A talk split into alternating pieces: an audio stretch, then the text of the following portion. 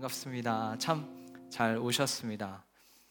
어, 한 주간도 뭐 수요일까지 어, 아마 직장 다니시는 분들 또 학교를 다니시는 분들 참 바쁘게 지내시면서 이렇게 수요일 때마다 기도하러 나오신 것을 정말 환영하고 축복합니다. 저도 주 5일 어, 뭐 일을 하지만 어, 제일 기다려지는 시간이 이 수요일 밤 시간입니다. 왜냐하면 정말 주님 앞에 내 마음을 다 쏟을 수 있고 또 주님과 나와의 어떤 소통을 할 수 있는 시간이잖아요. 그래서 이 시간이 참 기대되고 귀한 시간인 줄 믿습니다. 오늘 그렇게 될 걸 믿습니다.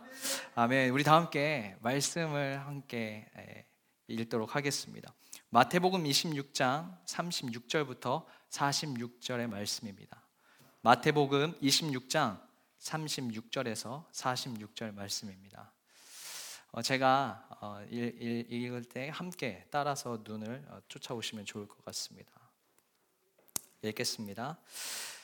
이에 예수께서 제자들과 함께 겟세마네라 하는 곳에 이르러 제자들에게 이르시되 내가 저기 가서 기도할 동안에 너희는 여기 앉아 있으라 하시고 베드로와 세베대의 두 아들을 데리고 가실새 고민하고 슬퍼하사 이게 말씀하시되 내 마음이 매우 고민하여 죽게 되었으니 너희는 여기 머물러 나와 함께 깨어 있으라 하시고 조금 나아가사 얼굴을 땅에 대시고 엎드려 기도하여 이르시되 내 아버지여 만일 할 만하시거든 이 잔을 내게서 지나가게 하옵소서. 그러나 나의 원대로 마옵시고 아버지의 원대로 하옵소서 하시고 제자들에게 오사 그 자는 것을 보시고 베드로에게 말씀하시되 너희가 나와 함께 한 시간도 이렇게 깨어 있을 수 없더냐? 시험에 들지 않게 깨어 기도하라. 마음에는 원이로되 육신이 약하도다 하시고. 다시 두 번째 나아가 기도하여 이르시되 내 아버지여 만일 내가 마시지 않고는 이 잔이 내게서 지나갈 수 없거든 아버지의 원대로 되기를 원하나이다 하시고. 다시 오사 보신즉 그들이 자니 이는 그들의 눈이 피곤함 일러라. 또 그들을 두시고 나아가 세 번째 같은 말씀으로 기도하신 후에 이에 제자들에게 오사 이르시되 이제는 자고 쉬라. 보라 때가 가까이 왔으니 인자가 죄인의 손에 팔리느니라.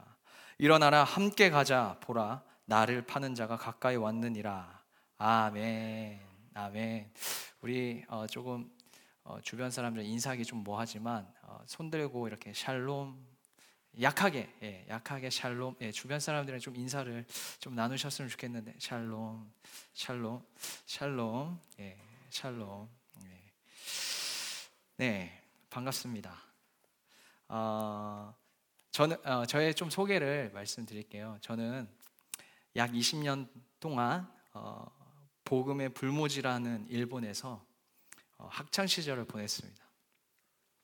그러던 어느 날에 그런 저에게 그 복음의 불모지 가운데에서 주님이 저에게 찾아오셨고 저희 가정에 가족에게 찾아오셨습니다. 말할 수 없는 은혜로 지금 이곳 런던까지 오게 됐습니다. 그리고 여러분들과 이렇게 만나서 또 말씀도 나누고 또 함께 찬양도 할 수 있는 기회가 주어져서 얼마나 하나님의 큰 감사인지 모릅니다. 어, 오늘의 설교의 제목은 이것입니다. 절박한 현실에서 드리는 기도. 절박한 현실에서 드리는 기도입니다. 제 삶에도 많은 절박하고 어, 고민되고 슬픔이 찾아올 때마다 기도했던 것을 기억합니다. 때론 어, 셀장이 되어 세론들을 또 마, 어, 세론들이 마주한 절박한 현실을 놓고 함께 기도할 때가 있었고 어찌할 바를 알지 못해 어두컴컴한 방에서 어, 절박한 현실을 마주하면서 기도할 때도 있었습니다. 또 어, 교회 봉사를가 너무 힘들어서 그 십자가 앞에서 어, 절박한 사역을 놓고 기도할 때가 있었어요. 그 절박한 현실 속에서 앞으로의 진로의 기로에 서서 또 주님의 뜻이 무엇인지 강구하며 기도할 때도 있었습니다. 때론 나의 뜻과 계획이 어긋나서 절박한 현실을 마주하며 기도한 때가 있었는데요. 오늘 특별히 혹시 이곳 가운데 또 온라인상 가운데 절박한 현실을 마주하고 계시는 분들이 계시다면 참 잘 오셨습니다. 오늘 그러한 분들이 그리고 우리 모두에게 특별한 은혜가 있을 줄 믿습니다. 아멘. 어, 여러분들 혹시 제가 어, 이걸 꺼내도 되나? 예, 혹시 이 표시 무슨 표시인지 아세요? 예, 아시는 분들만 우셨습니다. 우, 우, 웃으셨습니다. 어, 최근에 핫했던 어, 세, 전 세계를 K 드라마로 휩쓸었던 어, 땡땡땡 게임입니다. 잘 아시죠? 예. 어, 제가 왜 이거를 말씀 앞에서 이렇게 내세웠냐면 이제 설명드릴게요. 절박한 현실에서 사는 사람들을 우리가 그 속에서 볼 수 있습니다. 혹시 모르는 분들을 위해서 잠시 설명드릴게요. 절박한 현실을 마주하고 있는 사람들을 모아서 어마어마한 상금을 걸고 단순한 게임을 합니다. 심지어 단 한 개밖에 없는 생명을 걸고 게임을 진행을 하죠. 뭐 여러분들도 나중에 한번 기회가 되시면 저도 최근에 자, 다 보게 돼서 좀 뒤늦었지만 여러분도 한번 보셨으면 좋겠습니다. 좀 더 나아가서 절박한 현실이라는 것이 무엇일까 우리 함께 고민하며 나아갈 텐데요. 때론 나의 계획과 생각했던 것과 틀어질 때 우리가 절박한 현실을 마주하곤 합니다. 내가 감당할 수 없는 무언가와 마주할 때 절박한 현실로 우리에게 다가오는 거죠. 어, 특별히 어, 우리 믿음의 공동체니까 믿음을 갖고 하나님의 뜻을 이루고자 나아가려고 할 때 더욱이 실력 없는 나의 모습과 불가능한 현실들이 더 크게 보여서 더욱 절박한 현실로 내 마음이 나아갈 때가 있습니다. 그리고 이제 주, 이게 주님의 뜻이 아닌가 포기하고 뒤돌아설 때도 있는 것 같습니다. 또 그런 그런 게 많지 않은지 우리 모습을 잠시 돌아보셨으면 좋겠습니다. 어, 그러나 모든 사람들이 자기의 뜻과 자기 갈 길을 계획하길 원하고 소원하는 대로 인생이 여러분들이 다 되셨는지요? 어, 개인적으로는 나의 계획된 것 하나 없이 인생이 때론 생각하지 못한 배를 에, 만나 파도에 흘러갈 때가 참 많은 것 같습니다. 요나와 같은 인생을 우리가 한번 생각해 보면 좋을 것 같아요. 어, 잠언서에 이런 말씀이 있습니다. 19장 21절에 사람의 마음에는 많은 계획이 있어도 오직 여호와의 뜻만이 완전히 서리라. 아멘이십니까? 오늘의 말씀은 어, 예수님은 하나님의 구원 역사를 완성하는 사명을 갖고 있으셨습니다. 그것은 온 인류의 죄를 사하기 위해 십자가에서 죽는 것이었어요. 마태복음 26장 2절에서 예수님은 제자들에게 이 십자가의 죽음에 대해서 이렇게 말씀하셨어요. 너희가 아는 바와 같이 이틀이 지나면 유월절이라 인자가 십자가에 못 박히기 위하여 팔리리라 하시더라. 유월절은 어, 유월절에 대해서 잠시 설명을 하고 넘어갈게요. 과거 이스라엘 백성들이 애굽에서 종살이하고 있을 때 하나님께서 기적적인 능력으로 구원하신 사건들을 기념하는 절기입니다. 어, 어린 양의 피해를 문에 바른 어, 이스라엘 집에는 장자의 죽음이 없었지만 모든 애굽의 집에 장자의 죽음이 임했습니다. 하나님께 완강, 완전하게 저항한 바로와 또 애굽에 대한 심판이었던 사건이죠. 성경은 모든 사람들이 죄인이어서 영원한 벌, 형벌을 받아야 한다고 증거합니다. 그런데 과거 이스라엘이 유월절 어린 양의 피로 구원되었던 것처럼 예수 그리스도도 피를 의지한 사람들은 이 형벌을 피한다고 합니다. 예수님이 이 유월절의 어린 양의 모든 인류를 구원하시기 위해 십자가에서 보배로운 피를 흘려 주신 것이죠. 나의 죄됨을 고백하고 예수를 나의 구주로 믿고 그 피를 의지하면 영원한 생명을 얻는 것입니다. 예수님은 제자들과 함께 유월절 저녁 식사를 하시면서 십자가의 죽음의 의미를 설명하셨습니다. 어, 제자들은 이 말씀을 제대로 이해하지 못했, 어요 심지어 열두 제자 중 하나였던 가론 유다는 마귀의 유혹에 넘어가 유대 종교 지도자들에게 예수님을 넘겨줄 생각을 하고 있었던 것이죠. 여러분들도 다 이 장면을 한번 대새기면서 한번 떠오르셨으면 좋겠어요. 이제 죽음의 시간이 점점 다가옵니다. 예수님의 그 십자가에 어, 지고 올라가셔야 될 그 시간이 점점 가까이 오는 거죠. 예수님은 완전하신 하나님이시지만 완전한 인간이셨습니다. 그리고 이 십자가의 죽음을 앞두고 힘들어 하셨어요. 너무도 힘들어서 하나님께 이렇게 기도했습니다. 히브리서 5장 7절은 이렇게 기도를 설명하고 있어요. 그는 육체에 계실 때에 자기를 죽음에서 능히 구원하시리에게 심한 통곡과 눈물로 강구와 소원을 올렸고 그의 경건하심으로 말미암아 들으심을 얻었느니라. 십자가 죽음의 무게가 얼마나 무거웠으면 하나님께 심한 통곡과 눈물로 기도하셨을까요? 우리가 읽은 본문은 겟세만의 기도라고 어, 널리 알려져 있는데요. 어, 예수님께서 겟세만이라는 불리는 그 동산에서 기도하셨어요. 예수님의 공생애 중에 가장 클라이막스를 향해 절박한 상황이 지금 펼쳐지고 있는 어, 시간입니다. 십자가의 죽음이라는 절박한 상황에서 예수님은 제자들에게 기도하는 모습을 보여주셨고, 그리고 우리는 그 예수님의 기도를 통해 절박한 현실에서 우리가 어떻게 기도하며 나아가야 할지 오늘 이 시간을 통해 배울 수 있을 거라 믿습니다. 절박한 현실에서 우리는 어떻게 기도해야 합니까? 첫 번째입니다. 하나님을 갈망하면서 기도해야 합니다. 어, 다 같이 한번 따라해 보실까요? 하나님을 갈망하면서 기도해야 합니다. 아멘. 제자들과 유월절 식사를 함께 하신 이후에 예수님은 어, 제자들을 데리고 감란산으로 가셨습니다. 어, 동일한 내용을 기록한 누가복음에 따르면 예수님은 습관에 따라 이렇게 우리처럼 매주 수요일마다 이렇게 밤마다 기도하셨던 것처럼 예수님도 습관에 따라 기도하러 가셨습니다. 감란산에 올라가셨어요. 예수님 언제나 절박한 현실을 만나면 기도하러 가셨던 것을 우리가 기억합니다. 그런데 지금은 더 절박한 현실을 마주하고 지금 어, 하나님 앞에 섰던 것이죠. 그래서 더더욱 기도하시고자 하셨습니다. 기도는 하나님을 갈망하는 것이라고 우리가 아까도 어, 설명했듯이 하나님을 구하고 찾는 것입니다. 예수님은 하나님을 갈망함으로 기도함으로 절박한 현실을 정면으로 돌파하시고 하셨습니다. 어, 혹시 바다를 잘 아십니까? 바다를 잘 아시는 분들은 이렇게 말해요. 음, 파도를 피하는 것이 정면 돌파하는 방법보다 더 위험하다라고 어, 말을 하죠. 절박한 현실을 만나서 피할 수만 피할 수가 없다면 우리는 절박 정면 돌파하는 것을 배워야 합니다. 우리 교회 슬로건 있지 않습니까? 혹시 기억하십니까? 올해는 버티지 않고 기도로 돌파하자입니다. 아멘이십니까?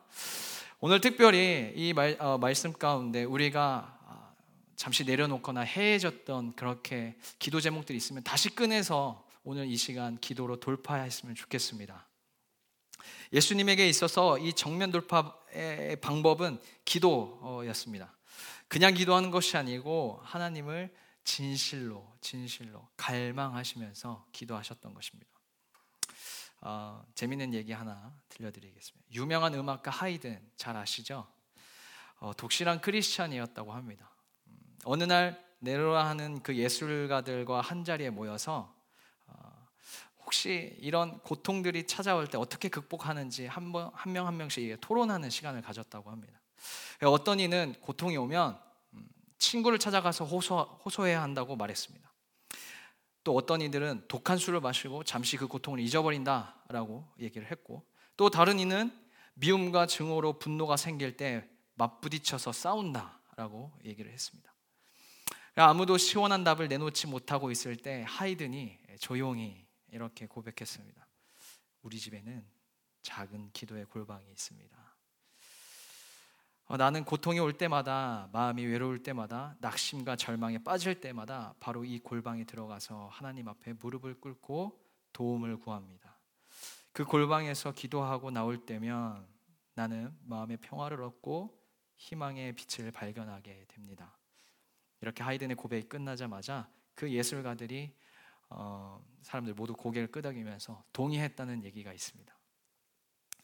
예수님은 습관적으로 감란산에 기도하러 가셨습니다. 하나님의 도우심 없이는 단 한 걸음도 갈 수 없다라는 고백인 거죠. 본문을 가만히 보면 예수님은 열심히 기도하시는데 제자들은 모두 잠들었습니다. 감란산에 있는 겟세만의 동산에 이르렀을 때 예수님은 제자들에게 이렇게 말씀하셨죠. 내가 저기 가서 기도할 동안에 너희는 여기 앉아 있으라. 그리고 제자들 중에 그래도 마음을 나눌 수 있는 세 제자를 데리고 어, 좀 더 나아가서 기도하셨습니다. 그 세 제자는 베드로와 요한과 야고보였습니다. 예수님은 세 제자에게 마음을 이렇게 나누셨어요. 내 마음이 매우 고민하여 죽게 되었으니 너는 여기 머물러 나와 함께 깨어 있어 줘. 예수님의 마음은 괴롭고 슬픔에 잠겨 갈피를 알 수 없는 상황이었습니다. 한참을 기도하신 예수님은 세 제자들이 기도하지 않고 잠들어 있는 것을 보셨어요. 그리고 말씀하십니다. 시험에 들지 않게 깨어 기도하라. 마음에는 원이로되 육신이 약하도다. 혹시 이 부분에 대해서 예수님이 꾸짖었다, 뭐 책망했다라고 하시는 분들도 계시지만 전혀 예수님은 책망과 꾸짖음으로 이 말씀을 하신 것이 아니라고 합니다. 예수님은 제자들의 피곤함을 이해하셨어요. 지금 우리 한 사람 한 사람도 직장과 학교와 피곤하심에도 불구하고 이곳 가운데 나오셨잖아요. 기도하시러. 그러나 지금은 그들이 잠들어 있어서는 안 되는 때였던 것이죠. 잠시 후 예수님이 잡혀가서 십자가의 죽음으로 나아가게 된다면 그들은 큰 위기를 어, 만나게 되는 거죠. 그래서 시험에 들지 않게 깨어 기도해야 했던 것이었습니다. 어떻게 보면 지금 우리에게 또 이러한 울림이 마음에 울리곤 합니다. 기도하지 않고 이 험한 세상을 살아갈 수 없고 더더욱 그 십자가의 사명의 길을 걸을 수 없는 것을 우리는 볼 수 있습니다. 기도의 필요를 주님은 아시고 우리에게 여전히 이 말씀으로 말씀하시고 우리가 마음에 새겨들길 소망합니다. 어, 산속의 짐승들의 어, 일기의 변화에 대단히 여러분 민감하신 거 아시죠? 지진이나 화산 폭발을 나면 어, 자연의 움직임에도 미리 감지하고 본능에 따라 움직이는 모습을 보입니다. 그런데 인간에게는 그런 본능이나 감각이 전혀 없어요. 그래서 인간의 역사에 이런 일들이 많았습니다. 천재지변이 일어나서 어, 그것을 어, 감지하지 못하고 인간들은 많이 죽, 죽으나 많이 감지한 들은 새들과 짐승들을 빨리 도망가, 도망갈 수 있도록 어, 이렇게 하, 했다고 합니다. 그래서 어, 새나 짐승보다 사람이 더 많이 죽었다는 것을 어, 그런 어, 기록에 보면 어, 나와 있는데요. 그렇다면 사람이 새나 짐승보다 나은 것이 무엇인지 아십니까? 기도할 수 있는 것입니다. 절박한 현실을 만났을 때 예수님처럼 기도의 자리로 나아갈 수 있고 또 주님 앞에 무릎을 꿇을 수도 있고 또 주님을 부르짖을 수 있는 그 기도의 자리로 우리가 나아간다면 그런 짐승들보다도 더 훨씬 우리를 사랑하시고 인도하실 주님이 그 해답을 우리에게 인도하실 줄 믿습니다. 아멘. 절박한 현실에서 우리는 어떻게 기도해야 합니까? 아, 두 번째입니다. 하나님의 뜻을 구하며 기도해야 합니다. 다 같이 한번 해보실까요? 하나님의 뜻을 구하며 기도해야 합니다. 십자가의 고난을 앞둔 예수님은 기도로 기도는 실로 처절한 자기와의 싸움이었습니다.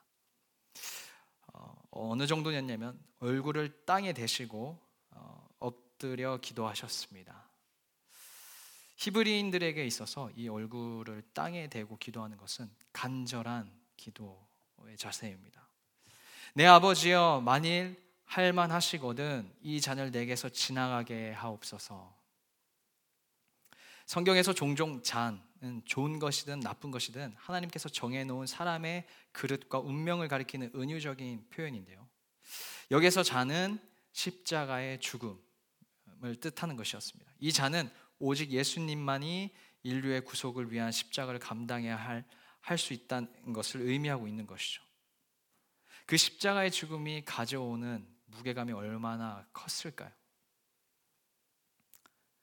여러분에게도 이러한 십자가와 같은 인생의 무거운 짐 또한 잔이 있으십니까? 나의 미래 아니면 나의 가족 아니면 나의 자녀 아니면 지금 나의 상황이겠습니까? 예수님은 하나님의 말씀을 전하시면서도 유대인들 및 종교 지도자들과 수없이 부딪혔습니다. 살해 위험을 받으셨고 죽음의 위기를 피하시기도 하셨는데 소위 말하는 산전수전을 다 겪으셨습니다. 그러나 십자가의 죽음은 이전의 모든 어려움과는 비교조차 되지 않는다고 합니다. 겟세만에서의 이런 기도를 드리기 전까지만 해도 예수님은 어려움을 피하시지 않으셨습니다. 그러나 십자가의 죽음이 가진 무게감은 예수님이 피하고 싶을 정도의 무게감이었다는 것입니다. 그래서 예수님의 기도는 점점 강렬해지기 시작했습니다. 누가복음 22장 44절에 이렇게 기록되어 있습니다. 예수께서 힘쓰고 애써 더욱 간절히 기도하시니 땀이 땅에 떨어지는 핏방울 같이 되더라. 일반적으로 땀은 주르륵 주르륵 흐르는데 땅에 떨어져 있다는 것은 너무 많은 많은 땀을 흘렸다는 말이죠. 그 땀이 핏방울처럼 보였다는 것은 예수님의 기도가 얼마나 간절했는지 알, 알, 알 수가 있습니다. 어, 저희와도 좀 가깝고 또 관계가 있는 나라에 대해서 좀 설명을 하겠습니다. 인도 선교의 아버지가 누구신지 아십니까? 현대 선교의 아버지인 윌리엄 캐리는 세계 교회가 선교를 몰랐을 때 선교의 문을 열었다고 합니다. 그는 32살에 젊은 나이에 모든 것을 포기하고 영국을 떠나서 인도로 향했습니다. 그리고 40년 동안 그곳에서 자기의 모든 것을 헌신했어요. 위험이 많았고 희생도 컸고 아내는 거의 정신병자가 되었다고 합니다. 수많은 선교 활동과 더불어 식구들을 먹여 살리기 위해 어, 그런 책임 때문에 엄청난 경제, 경제적인 어려움을 겪고 있었는데 그의 꿈이자 평생의 과제는 성경을 인도어로 번역하는 것이었다고 합니다. 그러나 인도어에는 수많은 방언이 있었기 때문에 도무지 불가능해 보이는 일이었다고 합니다. 그렇지만 그는 끊임없이 도전하고 다시 도전하고 기도하고 인도의 성경의 문을 열었다고 합니다. 사람들은 윌리엄 캐리에게 그토록 많은 위험, 그 많은 희생, 그 많은 어려움을 어떻게 견딜 수 있었던지 비밀에 대해서 도대체 무엇이냐라고 물었다고 합니다. 무엇일 것 같습니까? 이 질문을 받을 때마다 그는 이렇게 고백하고 대답했답니다. 하나님의 뜻, 그 이상도 그 이하도 그 밖에 무엇도 아닙니다. 하나님의 뜻, 오직 그는 하나님의 뜻을 붙들었던 것이죠. 그리고 하나님의 그 뜻이 나에게 있다면 나는 여기에서 살아야 하고 일해야 하고 마침내 그 뜻을 이루게 될 것이라고 믿었던 것이죠. 여러분에게도 혹시 그러한 어, 하나님의 뜻에, 뜻에 대한 마음이 혹시 있으십니까? 예수님의 강렬한 기도가 원하는 것이 무엇이었을까요? 그것은 어, 나의 원대로 마시옵고 아버지의 원대로 하옵소서였습니다. 예수님은 결코 어, 고난을 피하려고 하지 않았고 하나님의 뜻이 이루어지기를 원하는 기도를 했습니다. 기도는 하나님의 뜻을 구하는 것이죠. 기도의 응답은 하나님의 뜻이 이루어지는 것입니다. 그래서 기도는 하나님과의 관계성 속에서 이루어지는 것입니다. 무슨 뜻을 말하냐면요. 내가 하나님을 전적으로 믿을 때 진실한 기도가 시작된다는 것입니다. 무엇을 믿어야 하냐고요? 첫 번째는 하나님의 전지전능하심을 믿어야 합니다. 이것을 믿지 못하면 우리는 많은 기도를 하면서도 마음 가운데 흔들리곤 하죠. 어, 의심하고 또 기대하지도 않고 너무도 작은 하나님을 믿게 됩니다. 두 번째로는 하나님의 선하심을 절대적으로 믿는 것입니다. 내 인생을 향한 하나님의 뜻은 언제나 선하십니다라고 고백하는 것과 믿는 것이죠. 나보다 나를 더 사랑하시는 하나님을 신뢰하는 것입니다. 실제로 하나님은 예수님을 나 대신 십자가에서 죽게 하실 정도로 나를 사랑하셨습니다. 예수님은 하나님의 전지전능하심과 선하심을 믿고 기도하셨기 때문이죠. 기도가 계속될 때 이렇게 외치신 것입니다. 나의 원대로 하지 마옵시고 아버지의 원대로 하옵소서. 많은 갈등이 이 가운데에서 보이지 않습니까? 이 기도는 예수님이 먼저 모범을 보여주신 기도입니다. 하나님의 전지전능하심과 선하심을 온전히 신뢰할 때 드릴 수 있는 기도라고 합니다.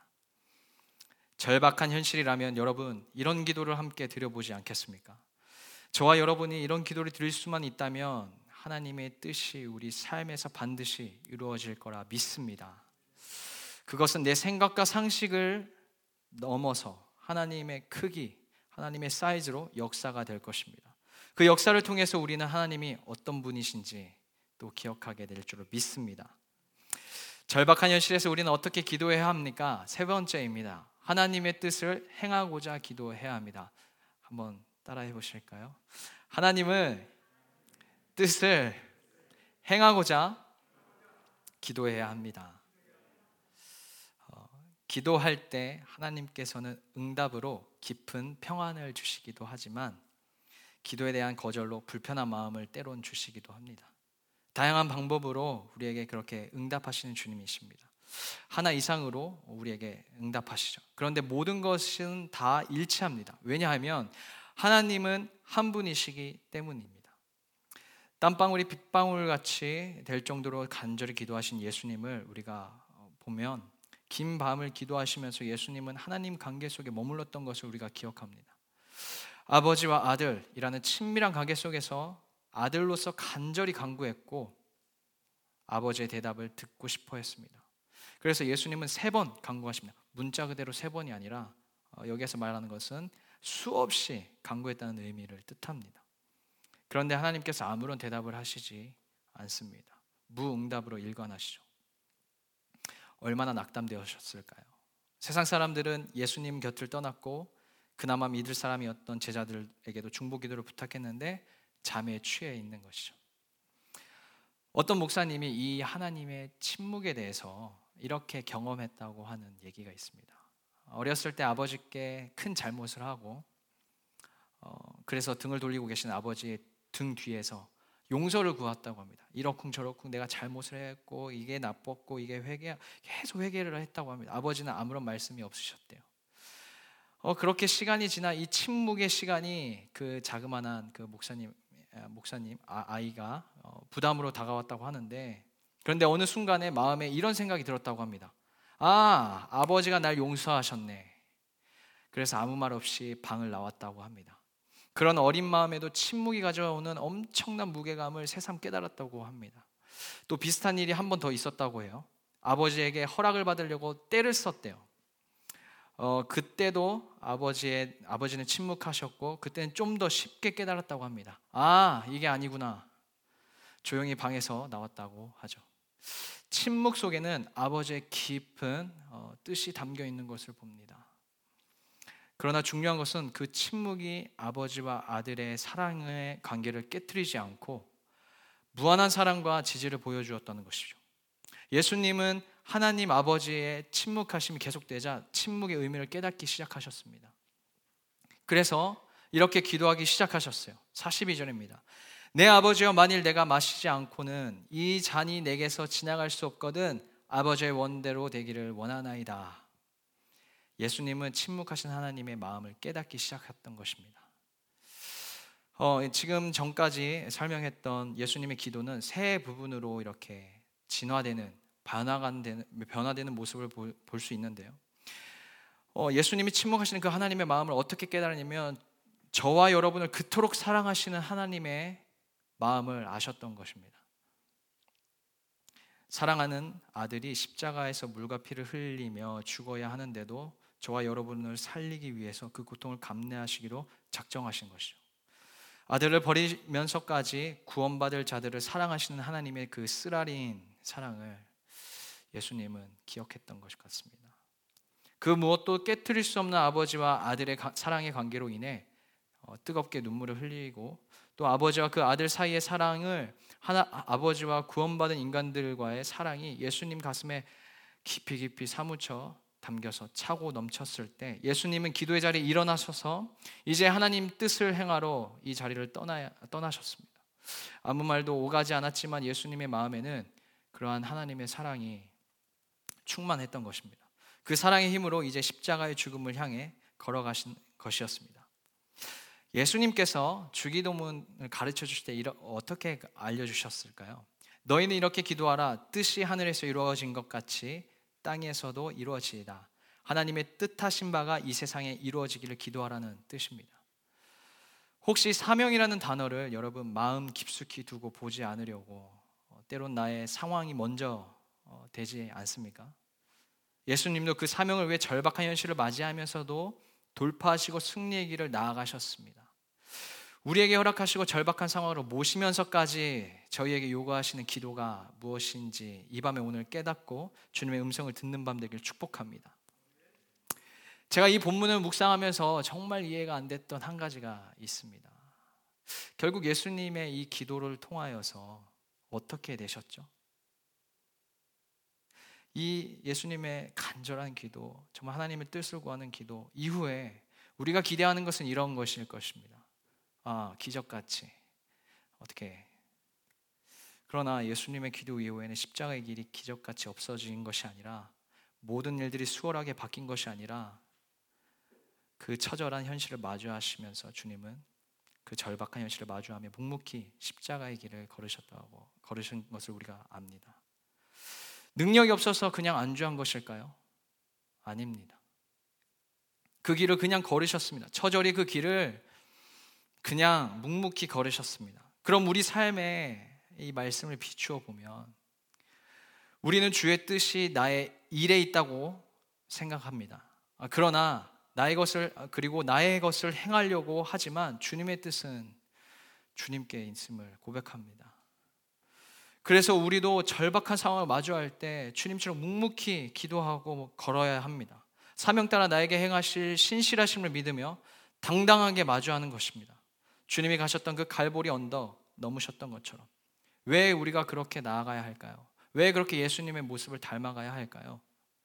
주님의 행하신 걸 보시면 기도가 도중에 바뀌어 하나님의 사이즈로 기도하고 계셨습니다.